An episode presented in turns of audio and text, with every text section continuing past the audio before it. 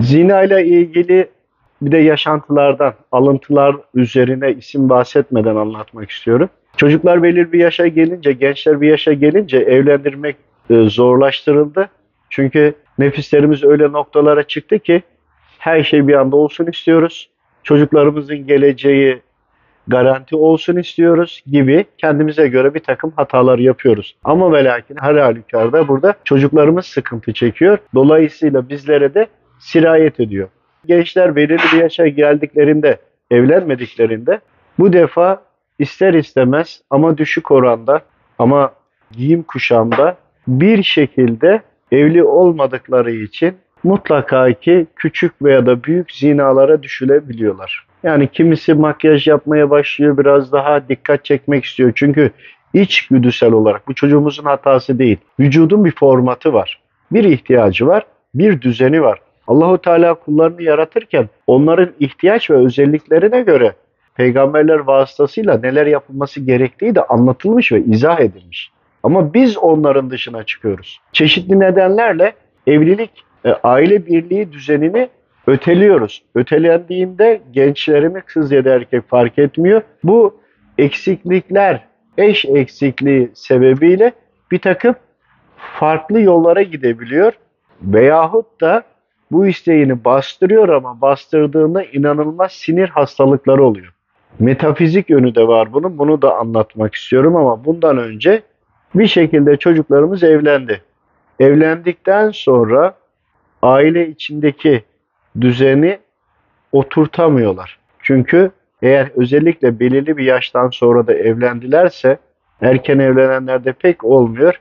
Evlendilerse biraz daha mantıkla hareket etmeye başladıklarında örneğin 25 ve yaş ve üzeri evlenenler için özellikle 25 yaşı gibi evlenenler 32, 33, 35 yaşına geldiğinde mutlaka ki boşanmayı istiyorlar. Çünkü hayata bakış açısı daha farklı. Belirli ellerinde imkanlar var veyahut da aileleri müthiş destek veriyor. Burada herkes kendi çocuğunun zulüm gördüğünü düşünecektir. Gerçekten zulüm gören ya da sıkıntıya uğrayanlar da var. İstisnaları konuşmuyorum. Genel olarak konuşuyorum. Bir zaman sonra bugün yine aynısı oldu. Telefonla görüştük. E, boşanmak istiyorlar. Birkaç kişi birden aynı anda. Yani farklı farklı kişiler ve bunlar iyice kafaya koymuş. Fakat şöyle bir istihare yaptığımda şimdi bu insanlar istedikleri olmadığı için yani kız ya da erkek fark etmiyor. İstedikleri olmadığı için istediklerini elde edemeyince faturayı eşlerine kesiyorlar. Hani evlenirken kolaylık sağlanmadı, belirli sorumluluklar oldu veya belirli imkanlar vardı da zamanında değil ama daha geç evlendiklerinde mantık ön plana çıktığında ki çıkmıştı ve boşanmak istiyorlar. Muhtemel 3 kişiydi. Bunlar niye boşanmak istiyor diye bir istihare yaptığımda şöyle düşünüyor bayan olanlar. Ben bu erkeğin kahrını çekmek zorunda değilim. Gencim. Başkalarını bulurum. Hayatımı düzene koyarım. Özgür yaşarım. Ve istediğimi de yaparım. Şimdi zinadan buraya geldik ama burası zina mı değil. Gerçekten içinde eşi gereği gibi davranmayan da var. Bunda da haklılar. İçinde haklı olan da var. Ama netice olarak yani boşanmakta haklı, istemekte de haklı olan da var ama boşandıktan sonra istediklerini yapabilmek için uzun süre tek başına gayret edecek ve bir süre eşsiz kaldıktan sonra mutlaka eş arayışına girecek. Eş arayışına girdiği zaman da tabii yaş belirli bir noktaya da geldiği için fazla da alternatifli olmamakla beraber Rabbim herkesin de rızkını verir, kefildir. Bu da bir rızıktır. Ancak boşanma iste boşanmak istemelerinin sebebini istihare yapmak istedim. Eşine istediğini yaptıramıyor. Erkek olan da bunu düşünüyor. Kadın olan da aynı şeyi düşünüyor. Eşini istediği gibi kontrol edip istediği kalıba sokamadığı için onu cezalandırmak için boşanmaya karar vermişler. Eşinden intikam alıyor. Ama bunu söylediğimizde bunu da kabul etmiyorlar. Şunu yapmadı, bunu yapmadı, ona gel dedim gitmedi, ailesiyle böyle yaptı, beni ihmal etti, oldu bu oldu. Ama istediği gibi eşini dizayn etmediği için eşinden intikam alıyor. Velev ki boşansınlar. Çünkü o kadar çok boşanma sürecini metafizik boyutunu takip ettik ki boşandıktan sonra bir ara zincirlerini kırmış gibi birçoğundan bahsediyordum. Hepsi değil. Kendine göre hareket eder. Birçok hatalar yapar. Aradan yıllar geçer. Geçtikçe hayatın verdiği ağır şartların altında boynu bükülür, ezilir, devam eder. İstediği gibi köleleştireceği, çünkü buradaki köleleştirmeden gidiyor. Erkek için de aynı şeyi söylüyorum, kadın için de aynı şeyi söylüyorum. İstediği yani idare etme, uyum sağlama her iki tarafında erkek de kadın da birbirlerini idare ederek, olumlu yönlerine bakarak, iyi hallerine bakarak devam etmiyorlar. Ve boşandıktan sonra bir süre zan ediyorlar ki diğer herkesin hayatı çok pespembe, çok güzel. Başka bir eşte bulacak. O da elini ağzını açmış onu bekliyor ve istediği gibi onu köleleştirecek. Temel mantık bu. Aksini yani çok istisnalar var başka ama hepsinde bu noktaya çıkıyor. Yıllardır istihare yaptım ve farklı çıkan çok az oldu. Ama gerçekten zulüm gören kadınlar var. Boşanması mutlaka gerekir. Gerçekten eşinin baskısından bıkmış ne yapsam memnun edemeyen erkekler var. Onlar da boşansın. Bunları kastetmiyorum. Genel ortalamanın %70'ini bahsediyorum boşananlardan. İşte eşini cezalandırmaya devam et diye sonraki zamanlarda istediklerini yapamayınca aradan 8 sene, 10 sene, 13 sene geçen insanlar var. Boşandık. İşte boşandıktan sonra istediklerini yapamamış falan ama anlatmak istediğim ne biliyor musunuz? 12 sene olmuş boşanalı. O gün kirasını ödeyememiş ya da sıkıntılar çekmiş. Hayatına birkaç kişiler girmiş hep falan. Bütün buradaki suçun tamamını 12 yıl önce boşandığı eşine kesiyor. Hala ona kesiyor. Kendini öyle kandırıyor. Kendini öyle avutuyor. Her yaşadığı sorumlulukta, sıkıntıda yıllar evveliyatındaki kişi adam olmadı, sahip çıkmadı, şu imkanı sağlamadı, onu yapmadı, anne babasına çok yaklaştı, beni saymadı, benim isteklerimi önemsemedi gibi hala da istediği düzeni kuramadığı için çünkü zihniyeti anladınız değil mi? Yapamadığı için hala aradan 15 sene geçen ya hala zamanında bana sahip çıksaydı bugün çok farklı olurduk diye hala kendinde suç bulmuyor. Hiçbir zaman asla bulmuyor.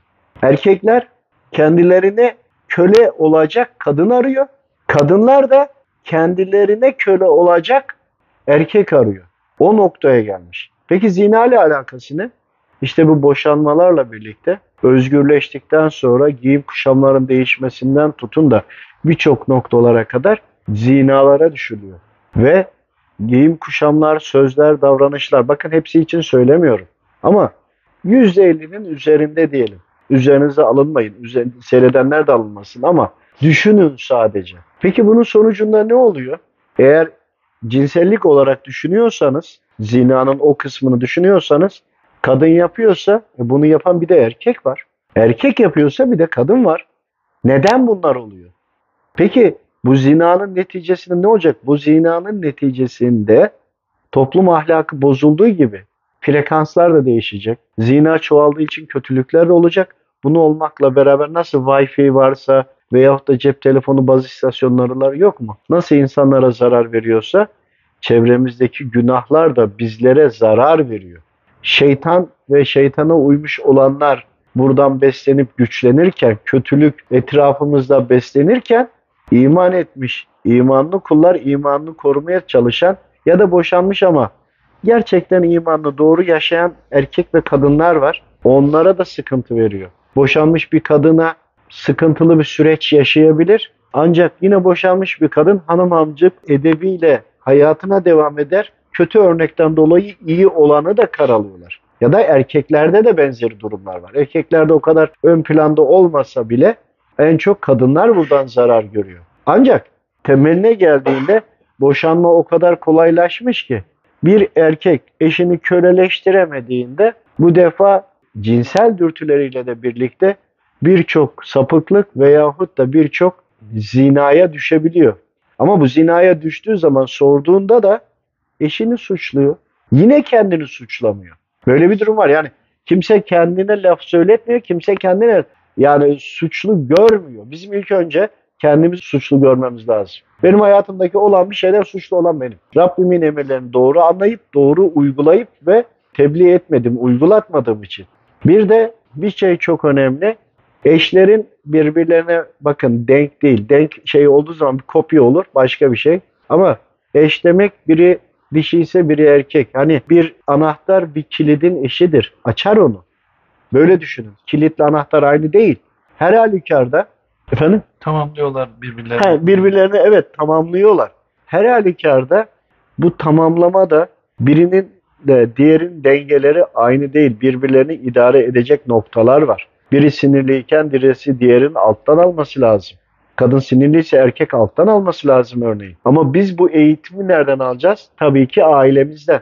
Tabii ki anne babamızın yaşayışını örnek alacağız. Yine anne babalara geliyor zina konusunda. Direkt, endirekt, dolaylı ama imalı bir şekilde geliyor. İşte kadın ayaklarının üzerinde durmaya çalışırken başarısız oldukça bu defa geriye dönüp suçlayabiliyor. Ya da erkek de aynı. Yıllar önceki eşini suçlayanı biliyorum. Hayatta istediğini elde edememiş. İşte bıraktı beni gitti şu oldu bu oldu deyip istihareyi bir yapıyoruz. Kardeşim sen eşinin maddi yani e, rızkı senin üzerinde ilgilenmemişsin. Bunu bunu yapmamışsın. Sen ona ayrı bir yaşam alanı değil de yani öyle bir yerde yaşamışlar ki aileler iç içe, ev ayrı ama iç içe. Halbuki nikah akdinde eşine yaşayacağı ona özel alan sağlamak zorundasın. Bunu sağlamamış ama gelmiş hala da karısını şikayet ediyor. Boşanalı da uzun zaman olmuş gibi.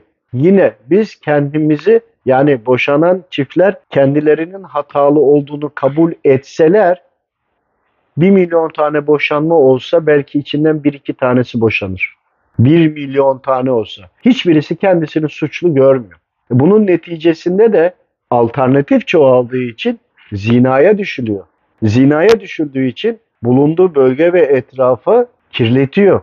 Frekans olarak da kirletiyor. O günahların neticesinde de kirletiyor, kirletiyor. Peki ne oluyor? İman zayıflamasıyla birlikte dünyanın karakteri de zayıflıyor. Yani dünyanın karakteri zayıflamak ne demek? Dünyanın bir döngüsü var, bir frekansı var, bir çekim gücü var, bir yapısı var.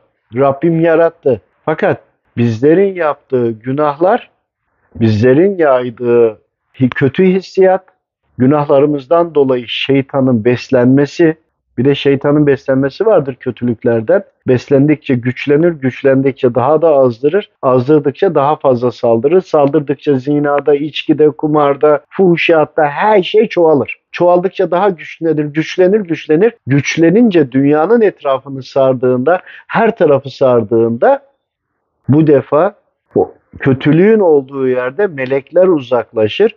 Uzaklaştığında depremler olur, afetler olur. Şöyle düşünün, günahı işlenen çok olan bir yerde orada toprak, eğer bir de orada e, deprem damarları varsa etkilenmiyor mu zannediyorsunuz? Orada yetişen otlar, bitkiler etkilenmiyor mu zannediyorsunuz? Suyun bile hafızası yok mu?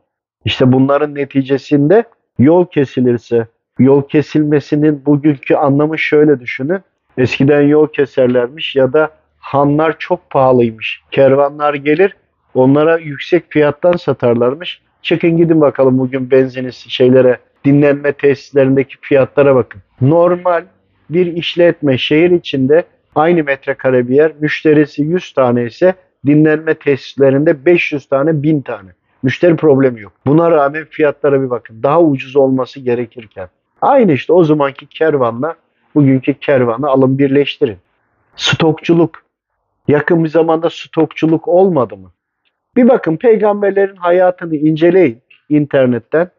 Hangi peygamberin döneminde kervanlara aşırı şekilde yoğun bir şekilde fiyat yükseltmişler. Vatandaşları kervanı mecbur kazıklamışlar ve stokçuluk yapmışlar. Merak edin bir araştırın. Ve neticesinde nasıl cezalandırılmış? Hangi peygamberin döneminde? Bir bakın.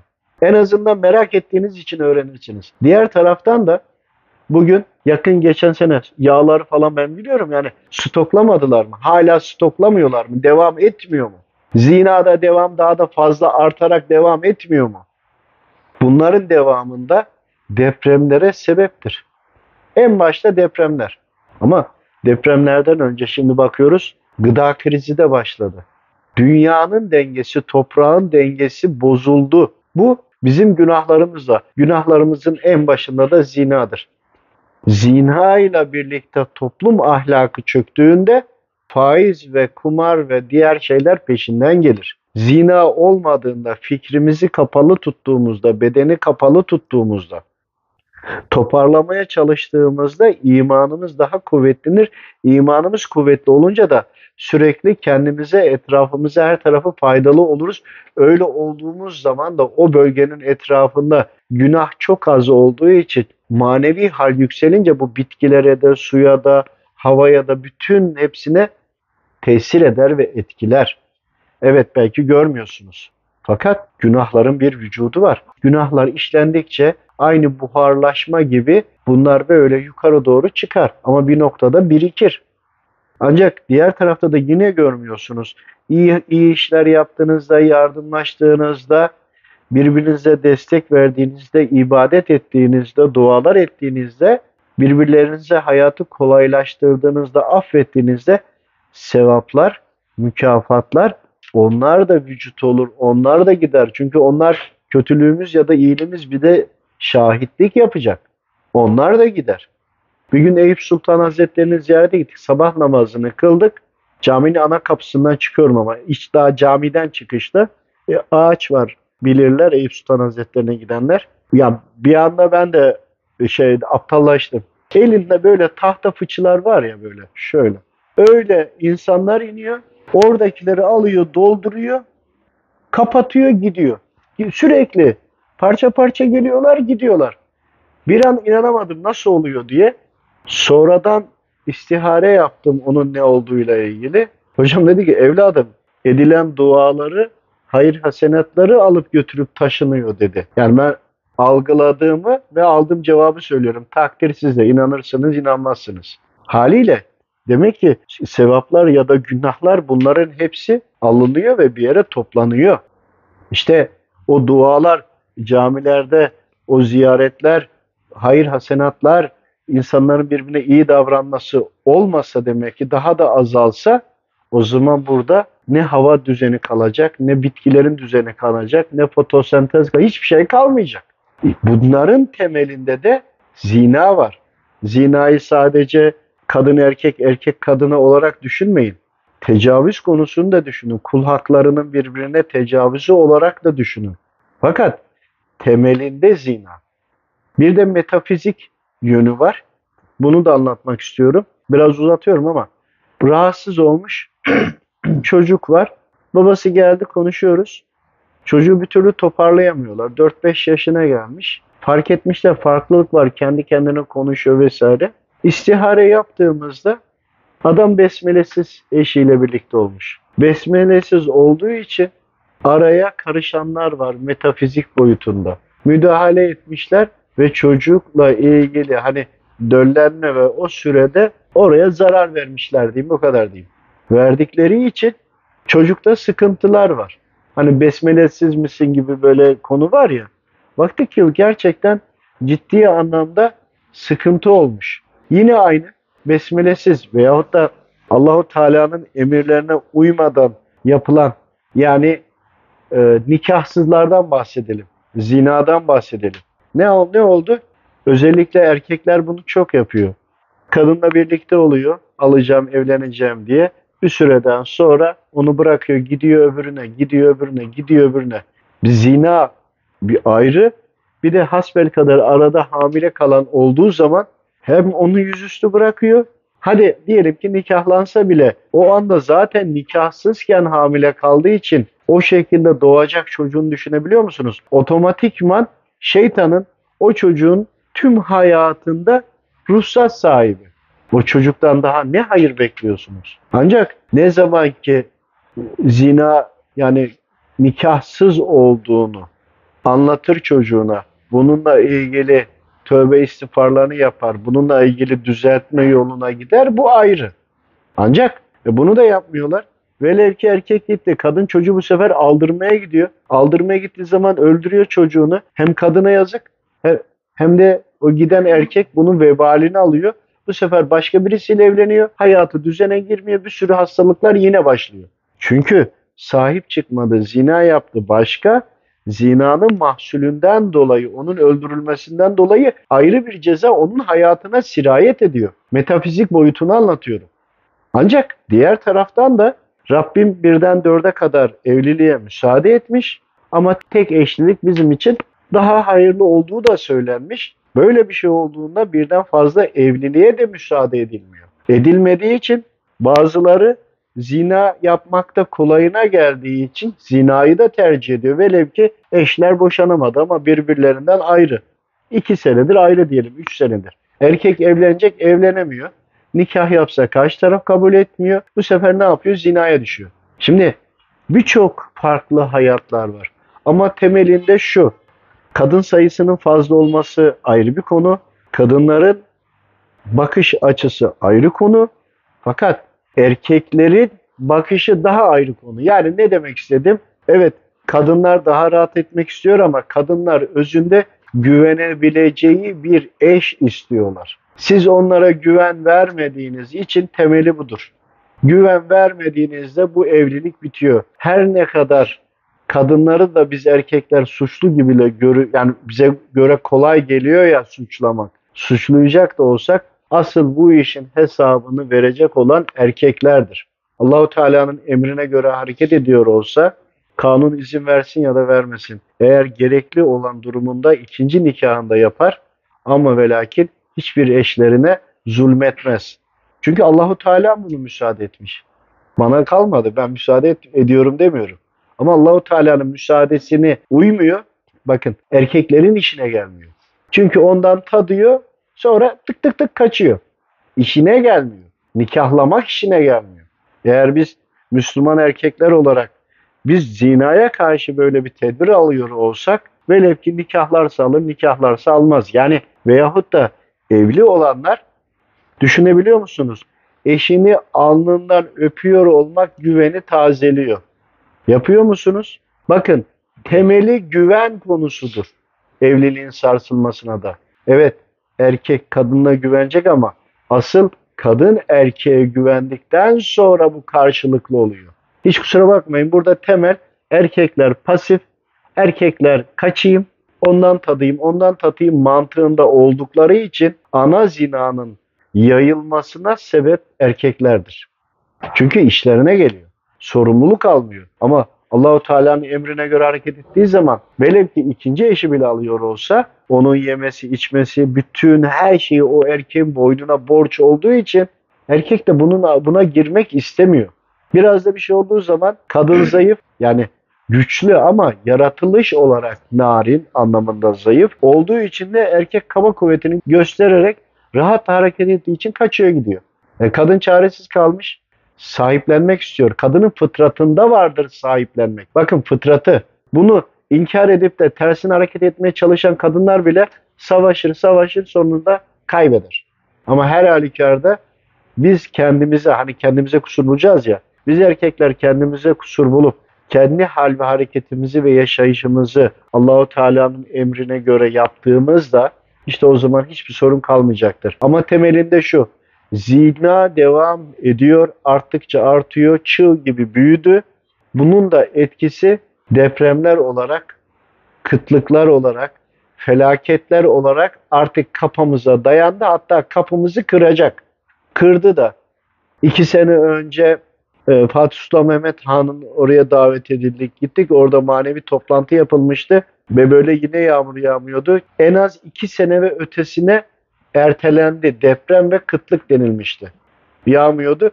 3-4 günden bir haftadan sonra hiç e, hava durumları bile tahmin edemezken teoroloji yağmur yağmaya başladı ve toparlandı ve 2 sene geçmiş üzerinden. Değil mi? 2-2,5 sene yakın geçmiş. Şimdi yine aynısı olmaya başladı. Ama temelinde zina, fuhşiyat, fuhuş ve bizlerin birbir hakkımızı yememiz. Yani tecavüz bir şekilde. Yani birbirimizin hakkını gasp ediyoruz. Adaletli olmuyoruz.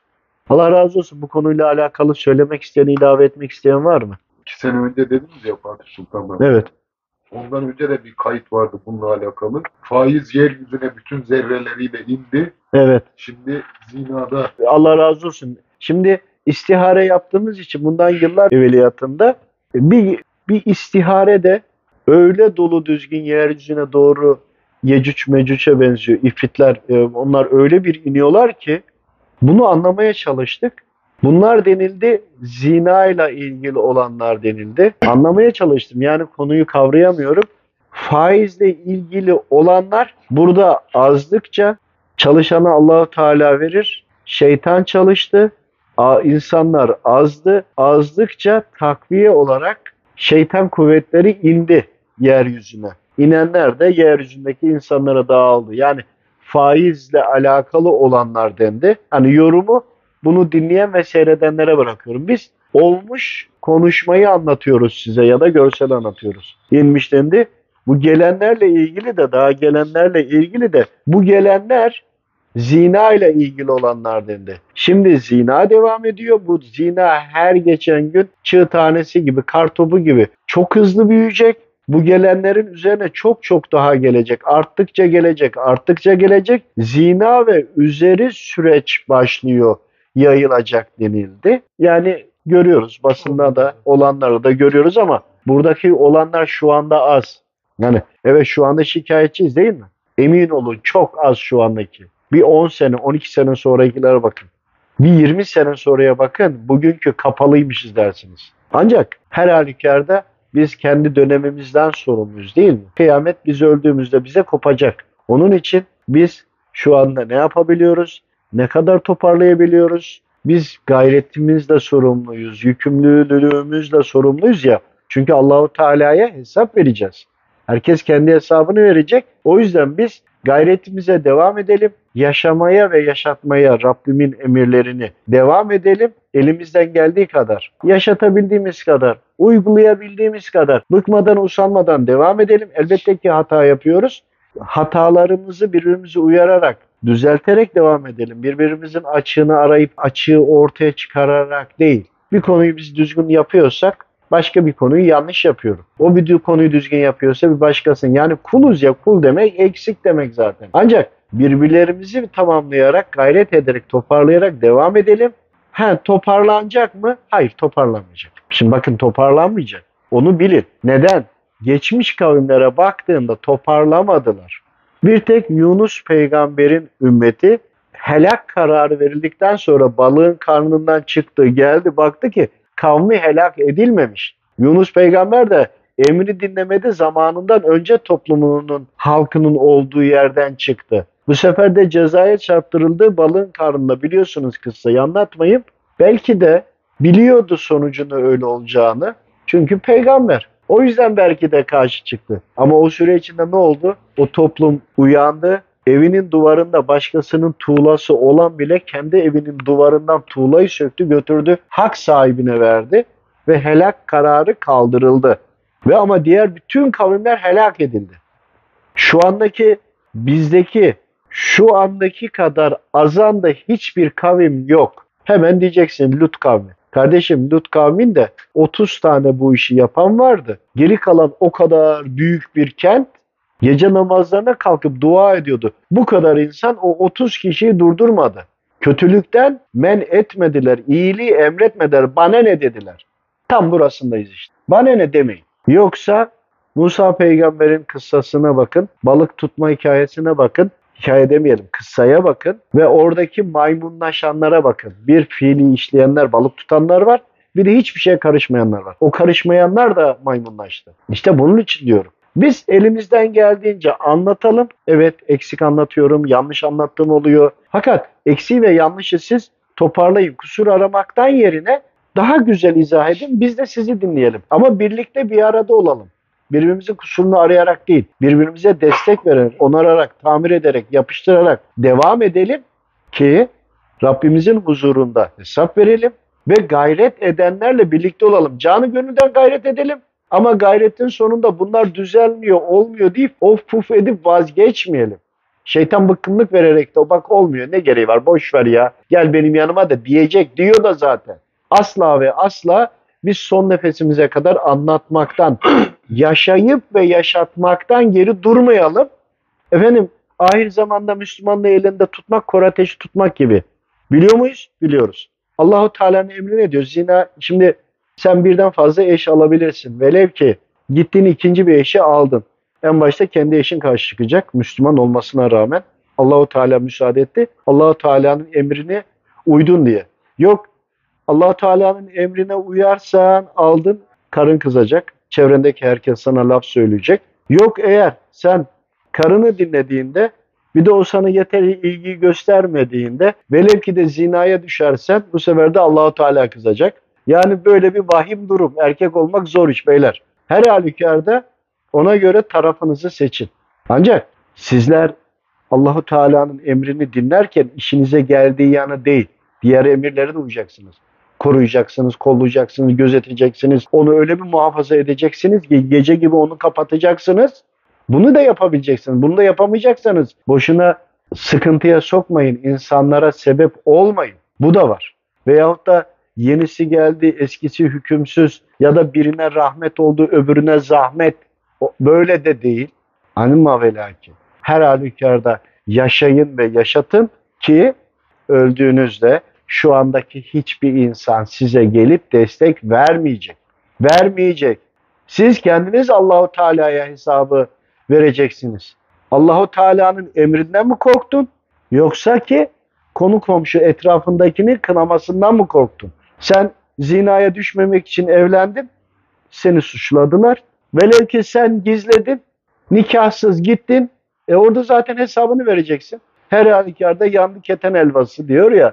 Şimdi böyle bir durum var. Onun için ona göre yolunuzu ve tarafınızı seçin ya da evde eşinize o kadar gereği gibi davranın ki her şeyde kusuru kendinizde bulun ki kendi kusurunuzu aradığınızda her şeyde kendinizi kusurlu bulduğunuzda hiçbir zaman her konuda da yapın bunu sadece eşiniz değil kendinizi suçlu bulduğunuzda karşıdakini suçlamayacağınız için kimseden şikayetçi de değilsiniz bu defada başınız ağrımaz. Kim ne yaparsa yapsın suçlu benim de kalben de benim de. Ona göre hareket et o zaman hiçbir şeyle uğraşma namazlarını kıl zekatını ver, orucunu tut, rahat rahat git. Ama ve lakin bildiklerini anlatmadın, kötülükten men etmedin, iyiliği emretmedin diye yine hesabı var. Onun için yani Hazreti Kur'an'ı okuyunca da cihat et diyor ya Erbakan hocamız da. İşte bunları da unutmayalım. Allahu alem. Bundan sonra toparlanacak mı? Hayır. Ama bizim toparlanmaya, bizim Allahu Teala'ya kendi hesabımızı tam verebilme bizim ihtiyacımız olduğu için biz Allahu Teala'nın emirlerini yaşayıp yaşatmaya gayret edelim. Vesselam. Allah razı olsun. Allah'a emanet olun.